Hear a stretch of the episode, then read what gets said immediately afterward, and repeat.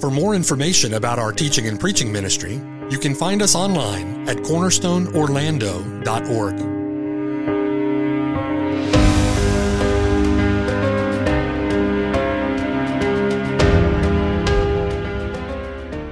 The following sermon has been brought to you by Cornerstone Orlando, making disciples for the glory of God.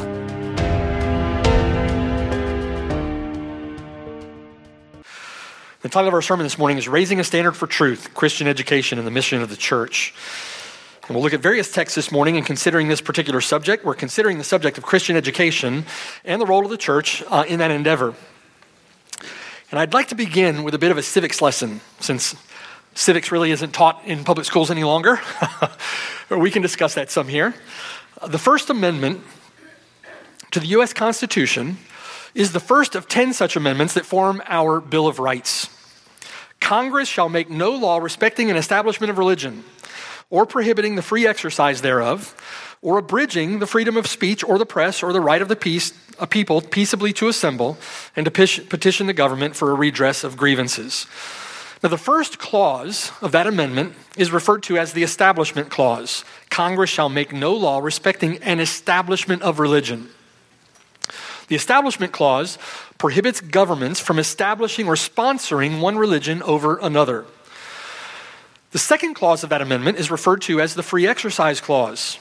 Congress shall make no law prohibiting the free exercise of religion. And the Free Exercise Clause is to protect the liberty of a person to freely form and practice beliefs according to the dictates of his own conscience. Now, those two clauses together within the First Amendment form what we understand to be our constitutional right to freedom of religion.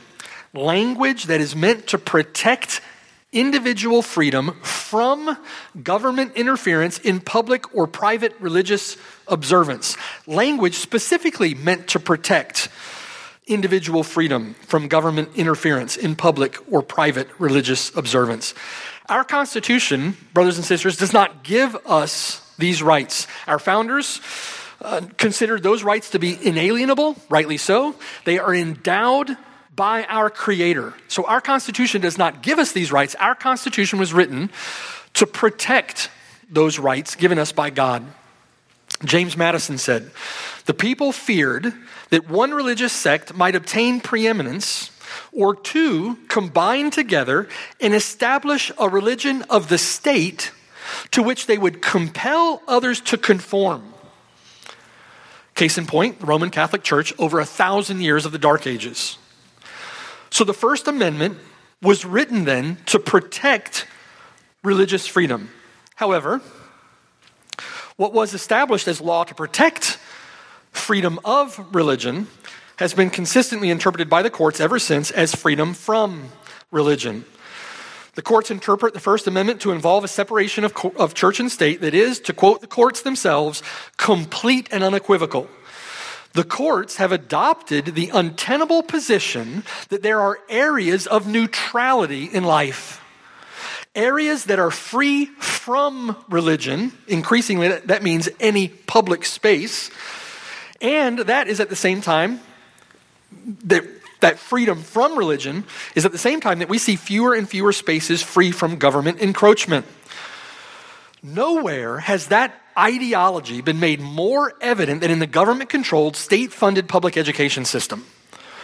The public education system has been built on a myth of neutrality when the education of our kids is anything but neutral.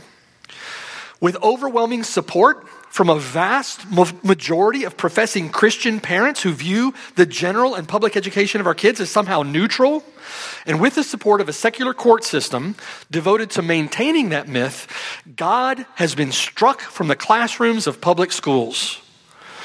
And then that compels the question if God has been struck from the classrooms of the public school system, then what are the public schools offering as a replacement for God?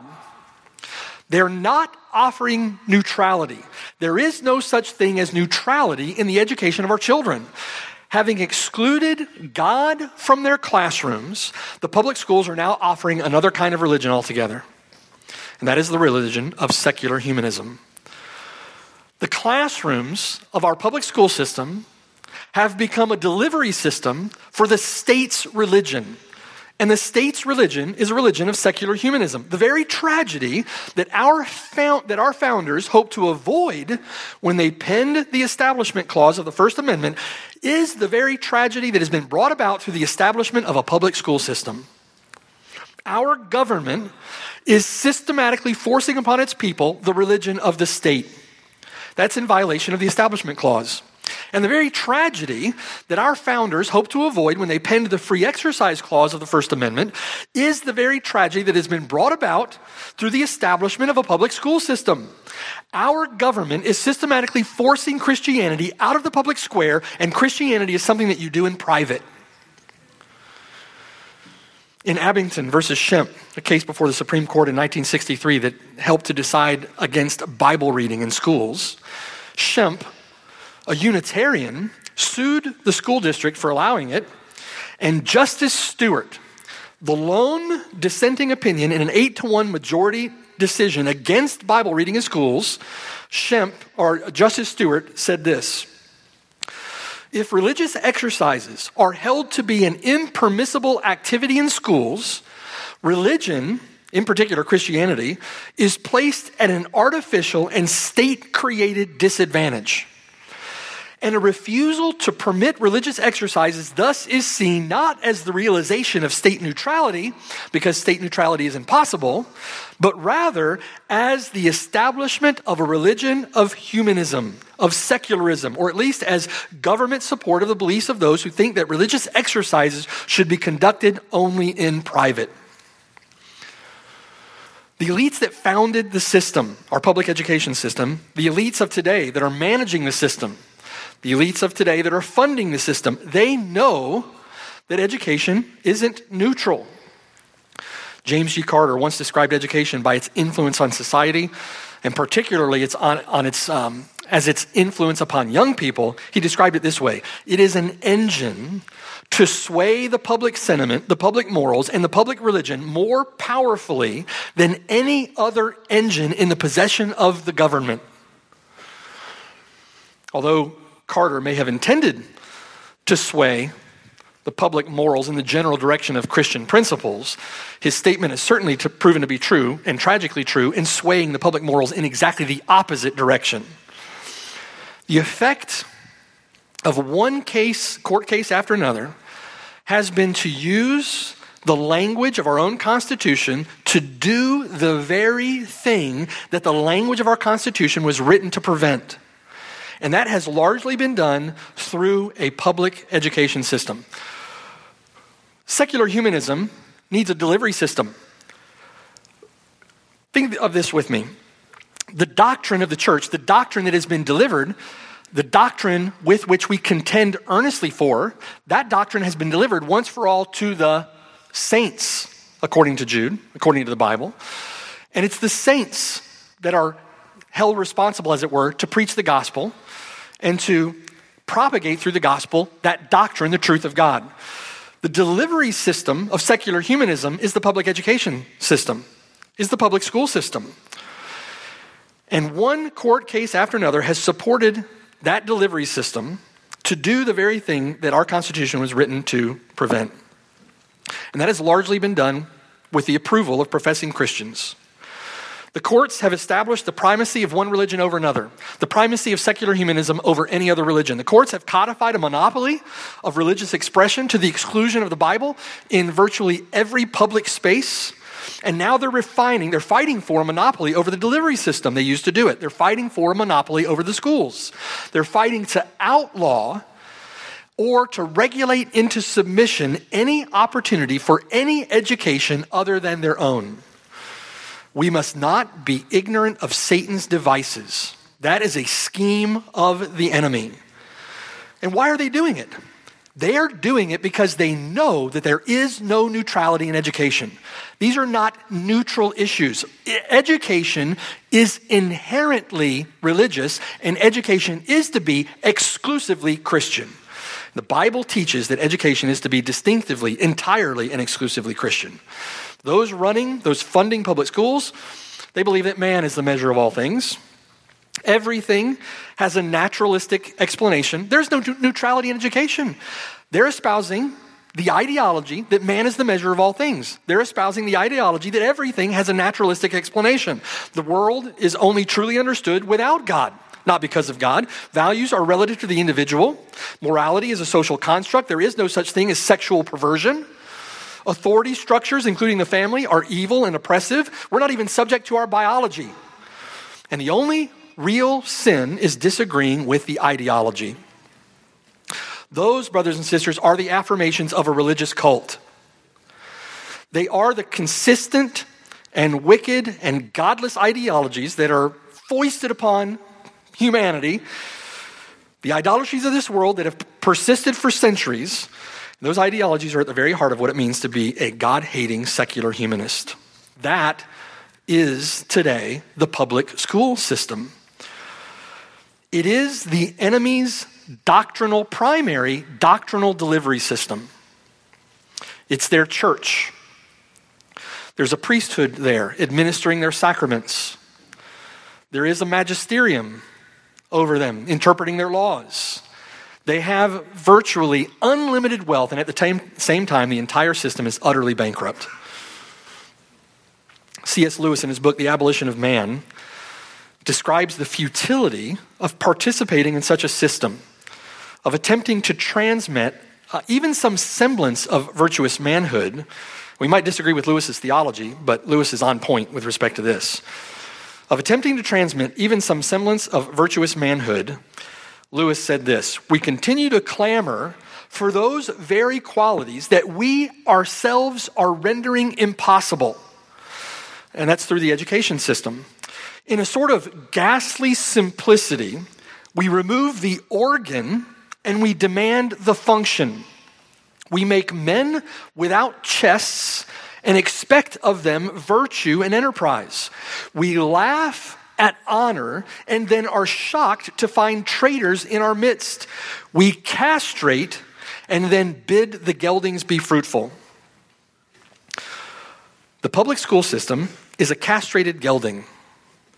It has no answer for the utter degradation and devastation that it has caused.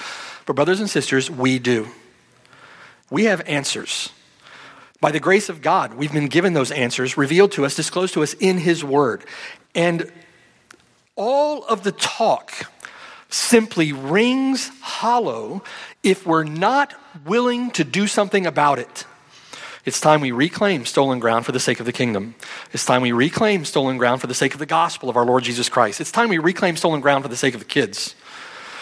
The education of our children is something that is outside the jurisdiction of the federal government. Jurisdiction is a biblical concept. From juris meaning law, diction meaning to speak. Jurisdiction refers to the authority delegated by God within certain spheres to speak the law.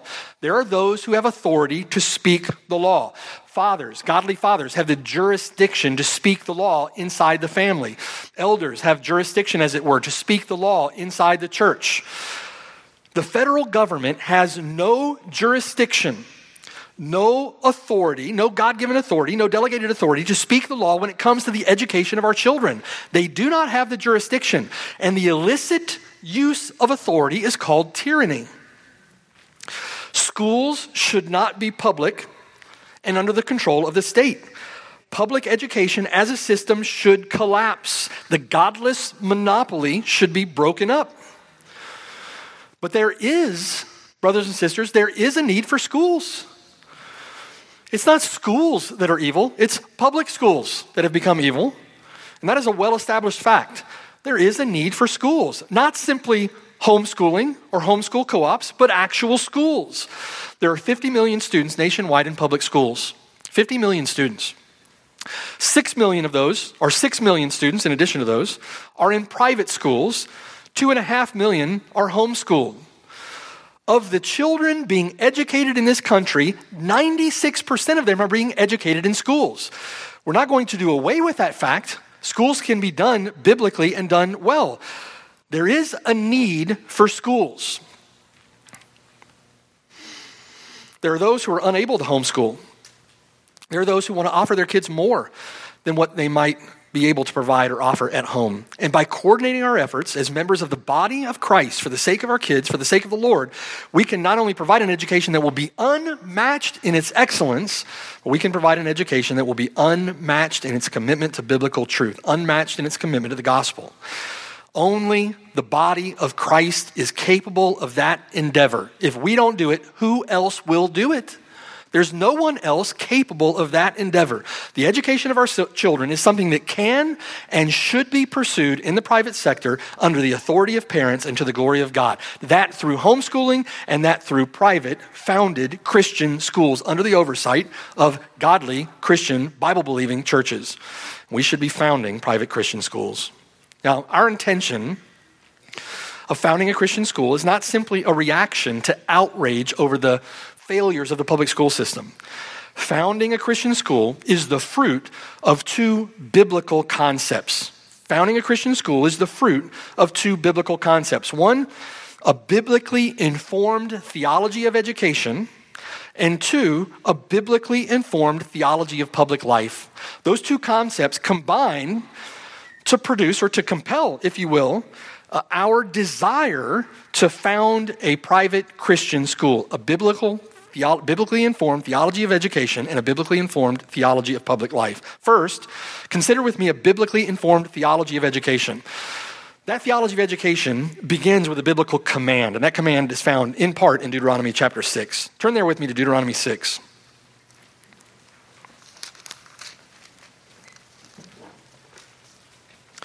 In Deuteronomy chapter 6, Moses has just reiterated the law of God to the covenant people of God.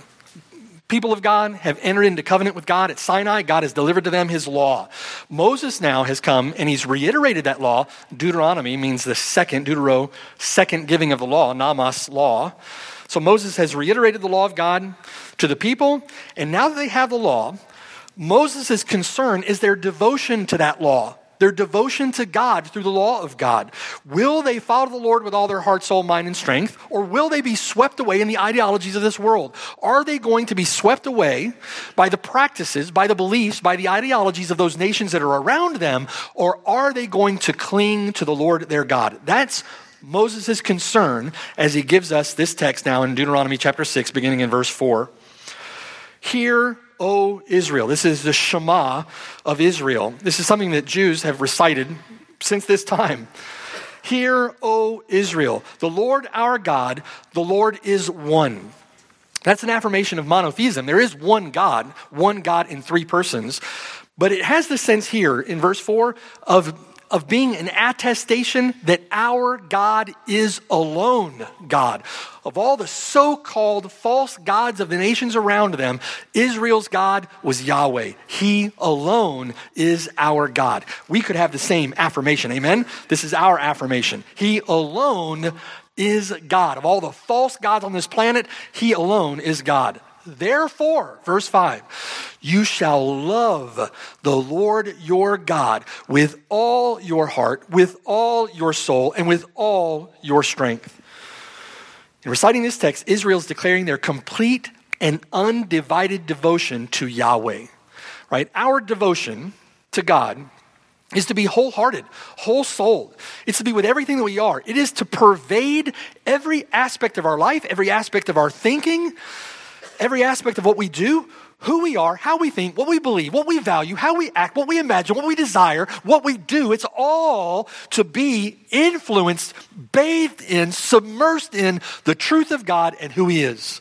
All is to be done to the glory of God. It's to impact, affect, influence everything that we are and everything that we do.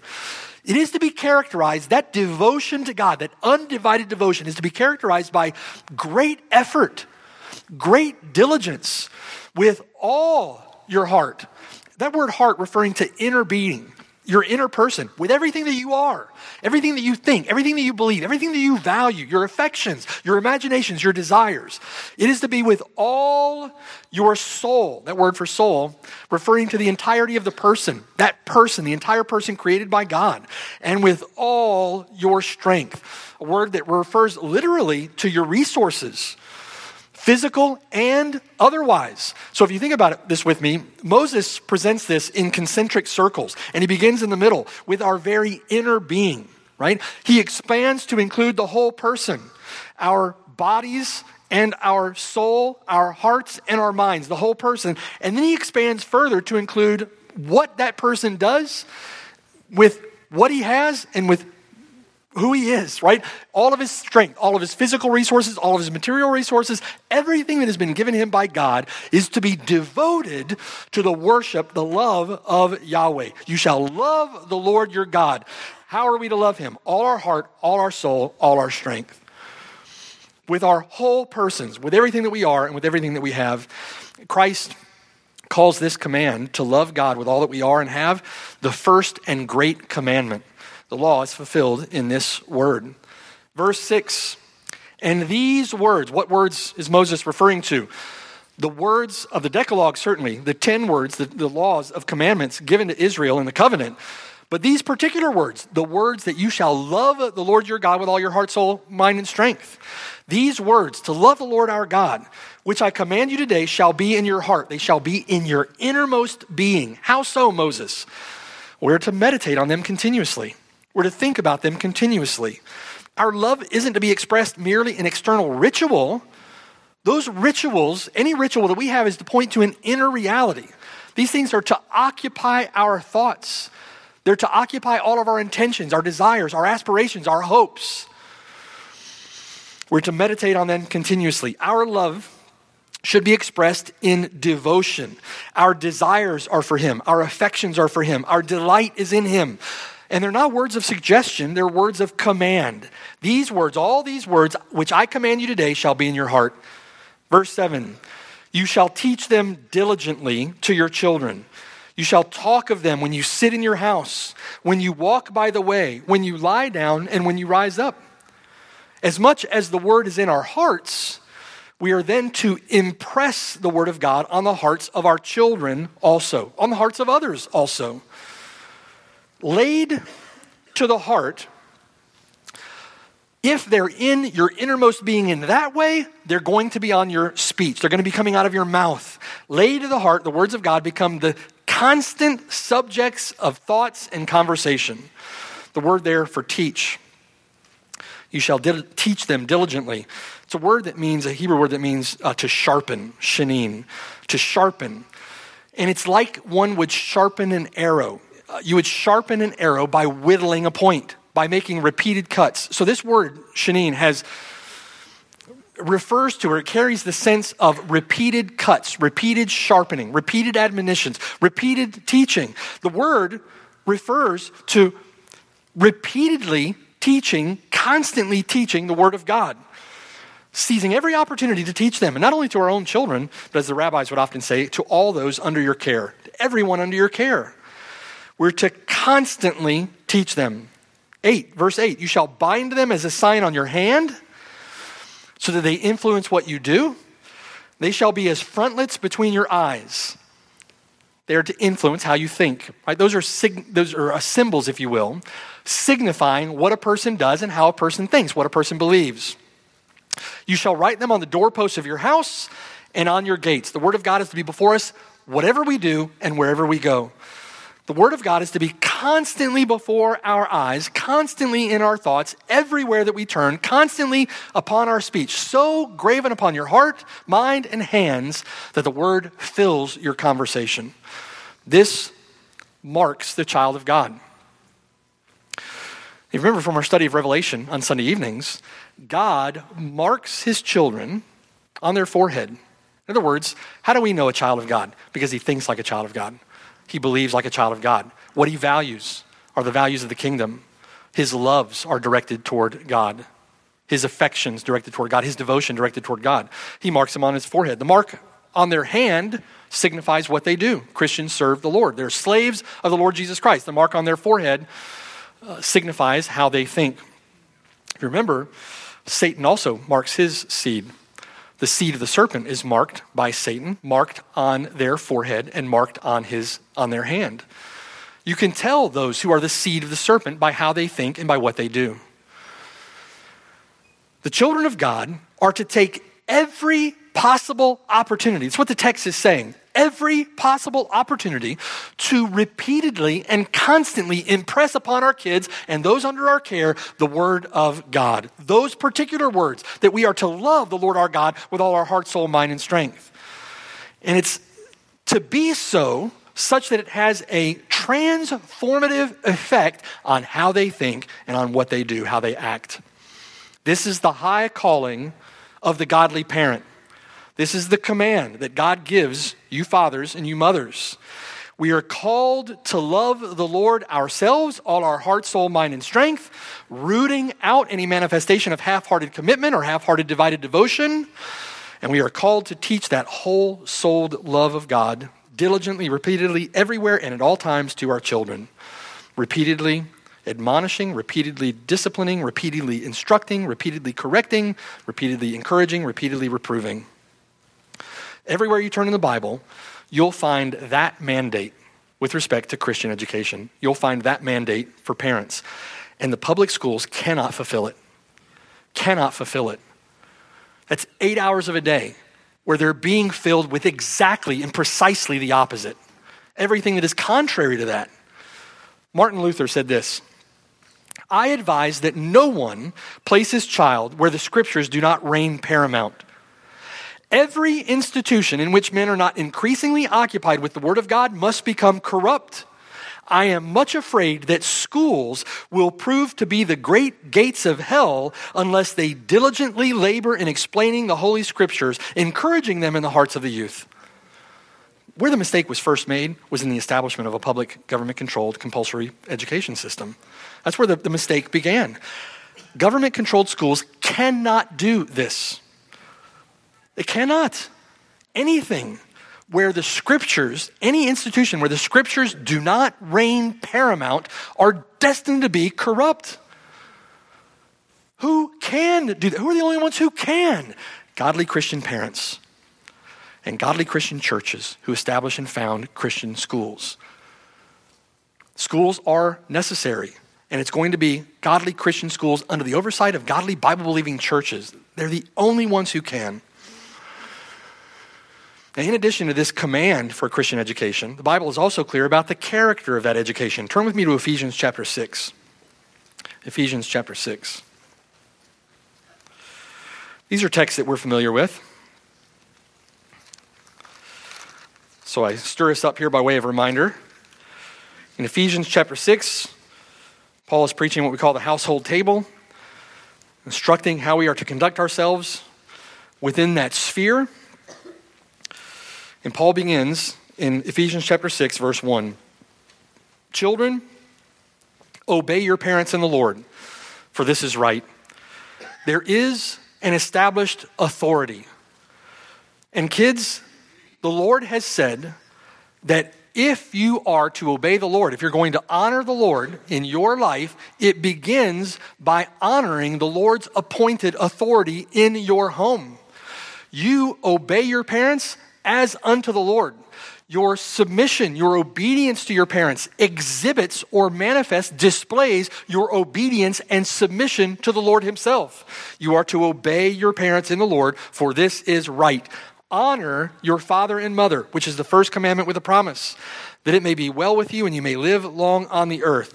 And you, fathers, and here it is, verse 4 do not provoke your children to wrath, but bring them up in the training, in the paideia, and in the admonition, the nouthesia of the Lord. It's in verse 4 that we find the basic character that should define the education of our children. You fathers, do not provoke your children to wrath, but rather, in contrast to exasperating them, in contrast to cultivating an environment in which there is hopelessness or despair or discouragement, you are to bring them up. The words bring them up there refers to nourishing them, rearing them tenderly. Calvin said that we should fondly cherish them. That's the character of a Christian education. It's not, a, um, it's not an environment or an atmosphere of discouragement. It's not an environment or an atmosphere of, of constant criticism or rebuke. It is an atmosphere in which we tenderly rear them, an atmosphere in which we fondly cherish them for the sake of their souls. If you can imagine with me, when Paul would say earlier that husbands love your wives as Christ loved the church and gave himself for her, that Christ's sacrificial love for the church becomes the character with which you are to love your wives, then here that character should pervade the way that you educate and bring up and train and nourish your children, right? It's to be tender, it's to be nourishing to them, right? Fathers, do not provoke them to wrath or provoke them to discouragement or provoke them to um, despair, but rather bring them up, nourish them in the training, the paideia, and the admonition of the Lord. So we would define the character of a God glorifying Christian education to be this the paideia and the nouthesia of the Lord. What should be the atmosphere in which our children live? The paideia and the nouthesia of the Lord. What should be the air that they breathe? What should be the pool that they're constantly swimming in? The paideia and the nouthesia of the Lord. I won't belabor the meanings of those words. We've gone through those words before, but briefly, the word paideia is used in reference to instruction that is wrought through repetitive discipline. It's instruction that is wrought with discipline. In other words, paideia is not simply the transference of information. Memorize your addition tables, memorize your multiplication tables. Rather, paideia refers to that education being brought to bear on the formation of a, of a soul, the formation of Christian character. It is the induction of a moral principle. It's education in the pursuit of righteous conduct. Those two things have to go together if it's going to be a Christian education. Paideia is that by which the child doesn't simply learn a subject.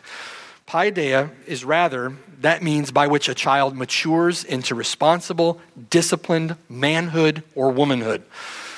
And we see the lack of that as the fruit in our current generation of public schools graduates, right? That not being the case, the bitter fruit that the school system is producing. 2 Timothy chapter 3 verse 16. All scripture is given by inspiration of God and is profitable for doctrine, for reproof, for correction, and for instruction. That word is paideia. And it's instruction in righteousness, so that, with the intention that the man of God may be complete, thoroughly equipped for every good work. Paideia is necessary to Christian character. Paideia is necessary to the formation of Christian character, to that instruction that eventuates or terminates upon righteousness, so that that young man or young woman trained by it might be complete, thoroughly equipped for every good work. Next, nouthesia refers to the content and character of what is said there, the content of what is said, the content of teaching, the content of warning here primarily, or the content of encouragement, a word that is often translated as instruction or admonition or warning. Notice finally, the paideia and nouthesia is to be distinctly and characteristically of the Lord. For those studying the language of the Lord translates a genitive of source. That means that the paideia and the nouthesia, that discipline, that training, that content, content of what is said, all of that originates with God. And it originates with God alone. It is to be, the source of that is to be God alone. In other words, it's not to be the figment of man's imagination. It's not to be fallen man's secular humanism that produces that. It's not to be man as the center of all things or man as the measure of all things. It is to be everything that we teach is to come from the source of God Himself. It originates with Him. Math finds its origins in God. Philosophy finds its origins in God. Science originates with God. Math, philosophy, and science cannot be taught apart from God. And it should be taught that way. And, brothers and sisters, who else is going to teach it that way? No one else but a godly mom, a godly dad in homeschool, or a godly church founding a Christian private school. It's not going to be done any way, any other way. It's not going to be done by the public school system. That's in reference to its nature or its quality or its character. Every subject should be distinctively Christian in its character. Why? Because we're not just concerned about the subject itself. The subject is not the ends for why you teach. Why do we teach math? Because the glory of God. Why do we teach science? Because science terminates upon the glory of God. And I would submit to you, frankly, brothers and sisters, that there aren't many private Christian schools that teach that. Schools are necessary. 96% of the kids in our country are being taught in schools. They're going to continue to be taught in schools. We need a Christian alternative to this godless, secular, humanist public education system. The atmosphere, the entire atmosphere in which any education is given, must be such that the Lord would put his stamp of approval on it. Van Til said this It follows from this, from this that the kind of education we give our children must be one which is thoroughly grounded in the Christian worldview and which seeks to subject every discipline to the authority of God's word as it is revealed in the scriptures of the Old and New Testaments. Education is thus inescapably a covenant activity. That command to educate your children in Deuteronomy chapter 6 was given in the context of God's covenant with his people. It is distinctly, education is distinctively and frankly exclusively a covenant activity. Indeed, Van Til says, it is a central aspect of man's covenant duty.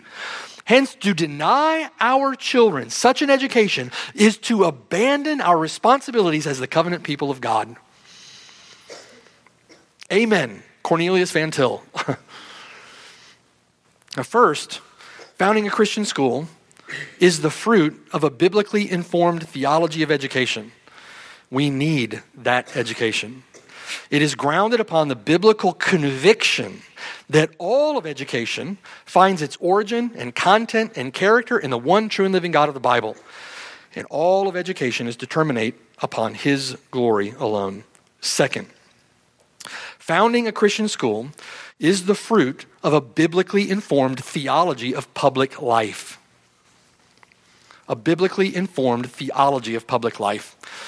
Brothers and sisters, if it, if it weren't for a biblically informed theology of public life, then there would be no need, frankly, to consider anything outside the homeschooling of our children. There'd be no need, frankly, to preach the gospel. There'd be no need to teach others God's word that the nations may glorify God. There'd be no need for any of that. Why? Because we could teach the Bible in the privacy of our own homes and fulfill that commandment to educate and not worry about anybody else. Us four, no more, shut the door. Who cares about everybody else? If that's the attitude that you would want to have. But a biblically informed theology of public life takes what we have, what we've been given by the grace of God, and we preach it and proclaim it and work with it in the world to the glory of God for the sake of sinners, that they might be saved. Right? It's the combination of the two that protect us from monasticizing ourselves within the four walls of the church inside some vaulted cathedral where we talk theology all day long and don't do anything with it. This is a missional effort. It has a missional focus. It has a missional goal. And that goal is the gospel of our Lord Jesus Christ, that the elect may pour into the kingdom. They're going to pour into the kingdom through the preaching of the gospel, and that in part can be done through consistently, constantly, over many years, the education, the godly, biblical, Christian education that we can provide lost kids and their parents, frankly. We have to practice these things. Matthew chapter 28, verse 18. Jesus came and spoke to them, saying, All authority has been given to me in heaven and on earth. Go therefore and make disciples of all the nations. Go to the nations. We're in this world, we're not of this world. In this world, we're to preach the gospel.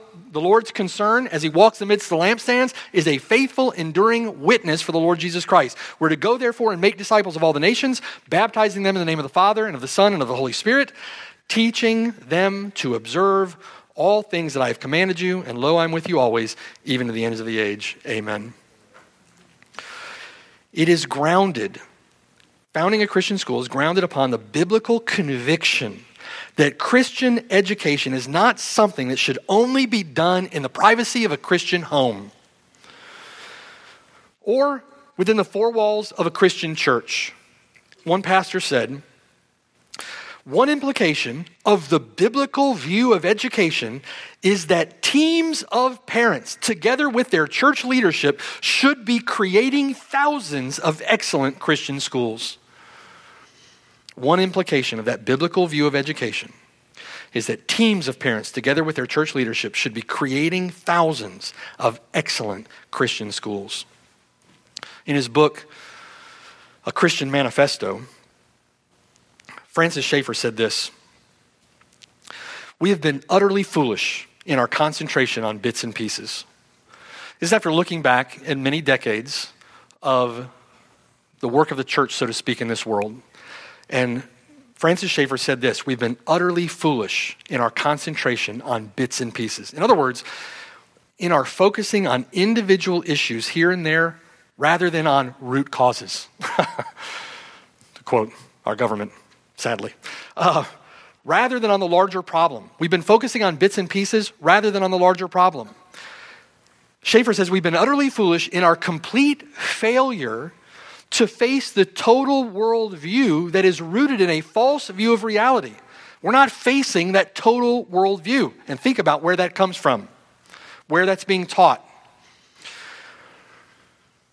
We have not understood that this false view of reality inevitably brings forth totally different and wrong and inhuman results in all of life.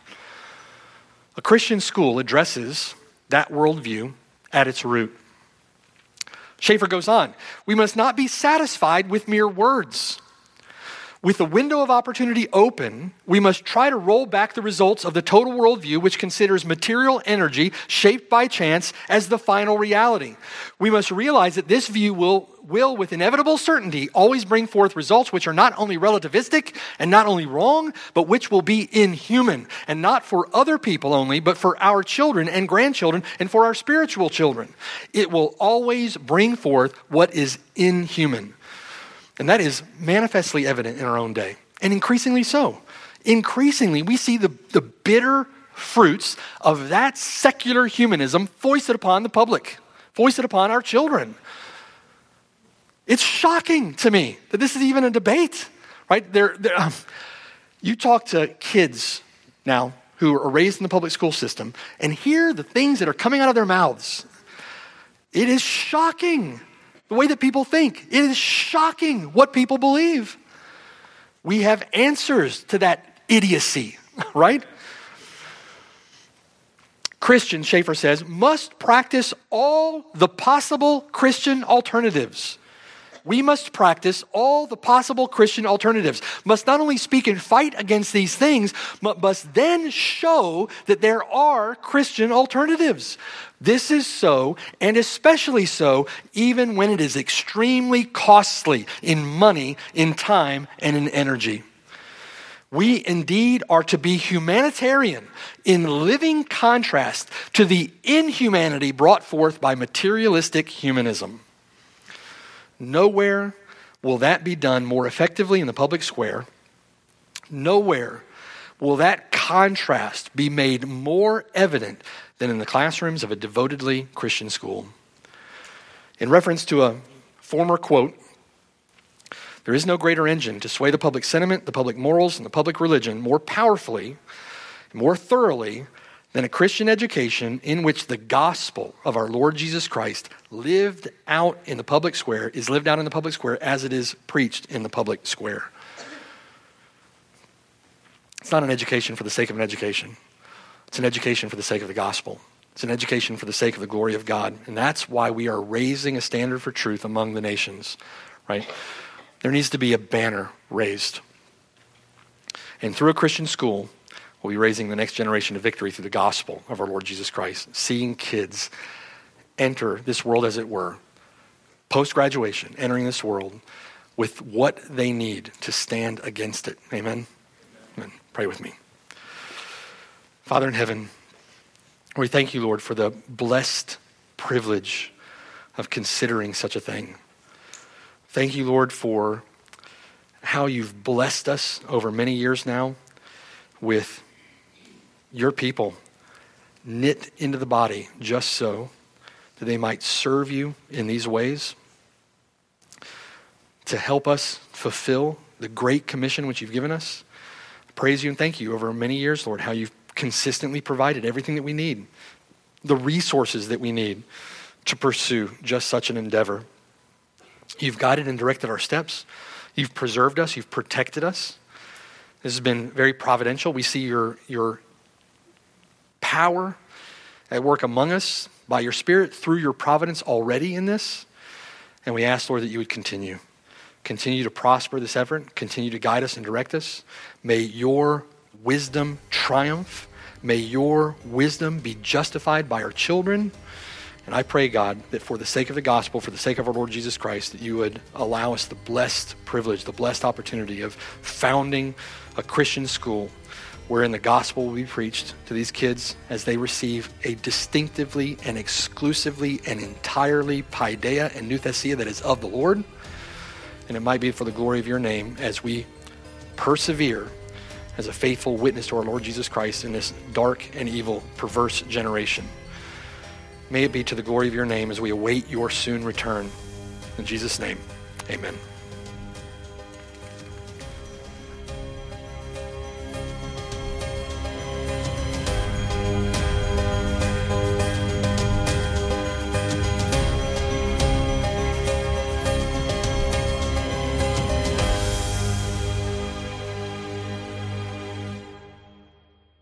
And thanks for listening. My name is Mark Brashear, and I have the blessed privilege of serving with the saints at Cornerstone Church near Orlando, Florida.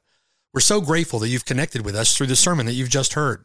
For more information, visit us at cornerstoneorlando.org. Or better yet, come and see us on the Lord's Day at 3370 Snow Hill Road in Oviedo, Florida. We're just east of Orlando and about 15 minutes from the campus at UCF. It would be a joy to have you worship with us.